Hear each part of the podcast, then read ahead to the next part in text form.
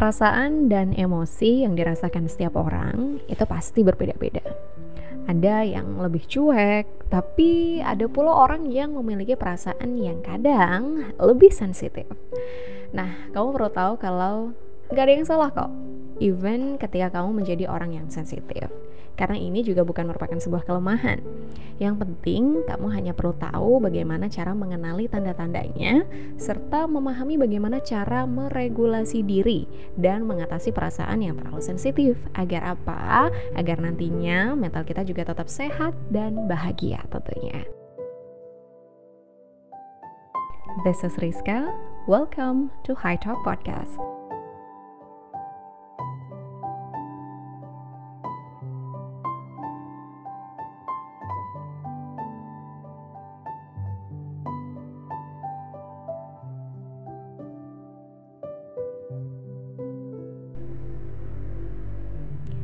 Teman-teman pernah gak sih kalian punya sosok kenalan sahabat atau teman yang kadang kala sometimes ketika kalian hangout bareng lagi guyon-guyon bareng bercanda-bercanda bareng ada satu, dua, tiga atau ya beberapa orang yang nggak bisa masuk ke bercandanya kalian karena apa?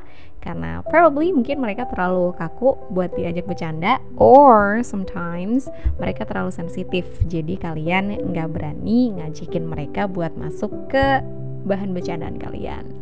Ya karena kita tahu uh, kadang bercanda itu harus ketemu sama orang-orang yang sefrekuensi juga ya. Karena apa? Nanti kalau misalnya mau ketawa sama-sama paham nih apa yang mau diketawain kan gitu ya. Tapi kalau misalnya kalian ketemu sama orang-orang yang agak kaku atau agak sensitive, kayaknya agak susah nggak sih kalau misalnya mau ngajakin mereka bercanda karena aku juga pernah ngerasa kayak gitu ketika aku bertemu dengan sosok or individu yang memiliki kepribadian yang sensitif.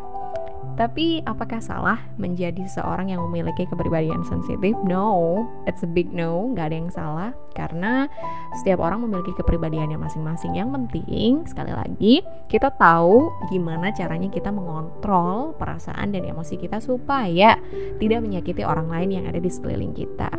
Nah sebelum kita ngomong lebih lanjut, mungkin alangkah lebih baiknya kalau kita bahas dulu apa aja sih tanda-tanda yang bisa kita pelajarin bersama untuk menyimpulkan apakah kita adalah orang yang sensitif atau enggak.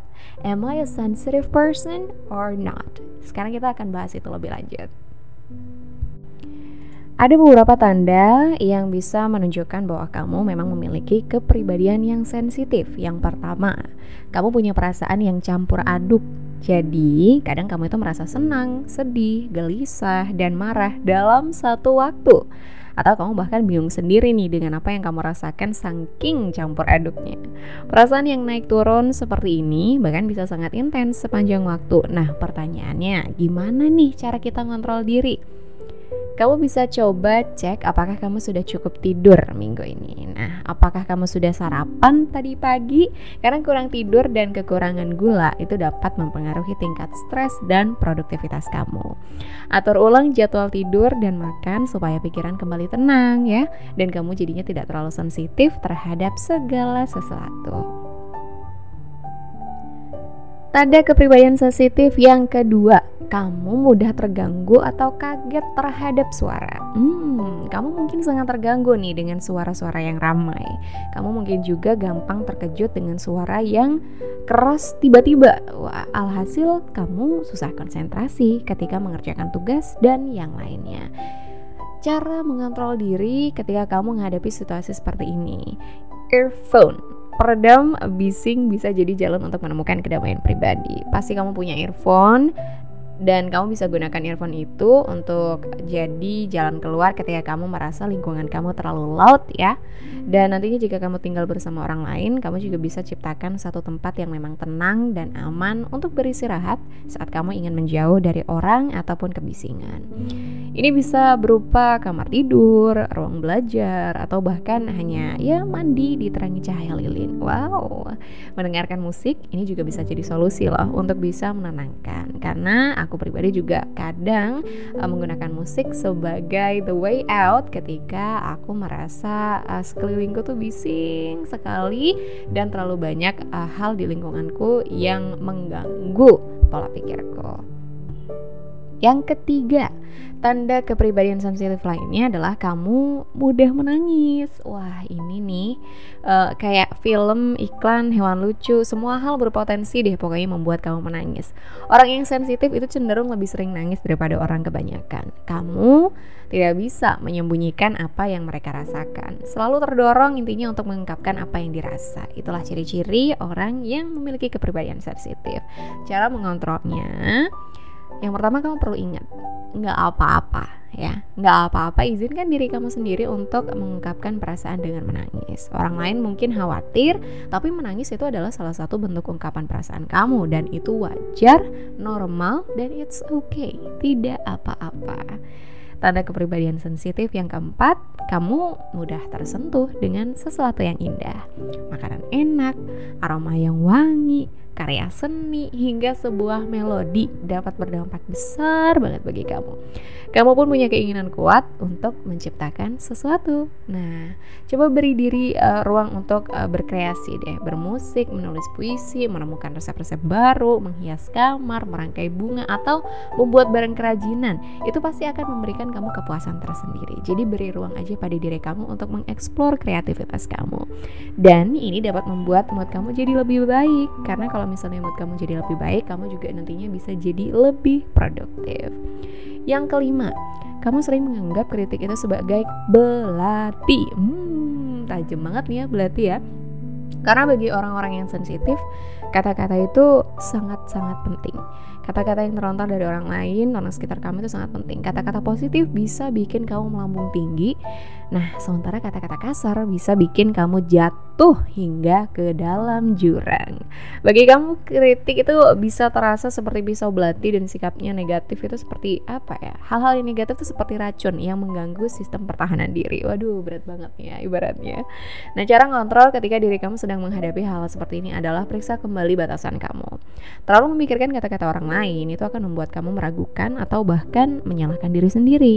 Jadi ketahui dengan baik mana orang-orang yang memberi kritik membangun dan mana orang-orang toksik yang hanya bermaksud menjatuhkan kamu. Ayo, kamu harus pintar-pintar memilah nih ya di antara circle kamu yang sedang kamu miliki saat ini. Tanda kepribadian sensitif yang keenam, kamu sulit menerima perubahan. Hmm, kenapa? Karena kamu cenderung merasa nyaman dalam sebuah rutinitas. Sesuatu yang familiar itu jauh lebih aman bagi kamu daripada sesuatu yang baru.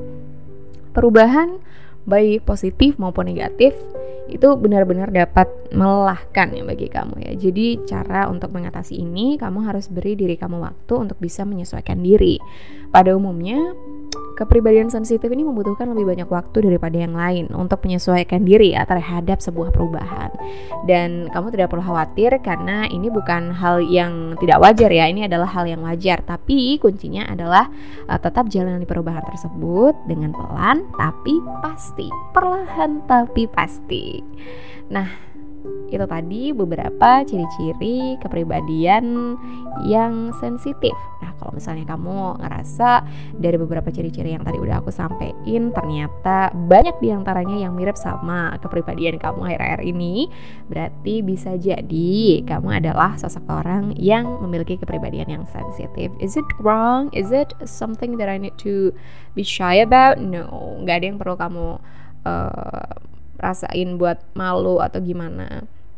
Kamu nggak perlu malu sama kepribadian kamu karena uh, apakah kamu sensitif atau kamu nggak sensitif itu adalah kepribadian yang kamu miliki. So don't be shy and do not be uncomfortable with it because that's you and you are perfectly perfect only for you and by yourself. Jadi terima diri kamu apa adanya yang penting adalah kamu bisa mengontrol segala hal yang ada di diri kamu. Dan sensitivitas orang-orang itu berbeda-beda. Jadi berapapun skala sensitivitas kita uh, selama kita masih bisa mengontrolnya insya Allah everything is gonna be okay. Itulah tadi episode terbaru dari High Talk. Uh, terima kasih banyak untuk mendengarkan episode kali ini dan semoga kita bisa ketemu lagi di episode berikutnya. See you later. Bye bye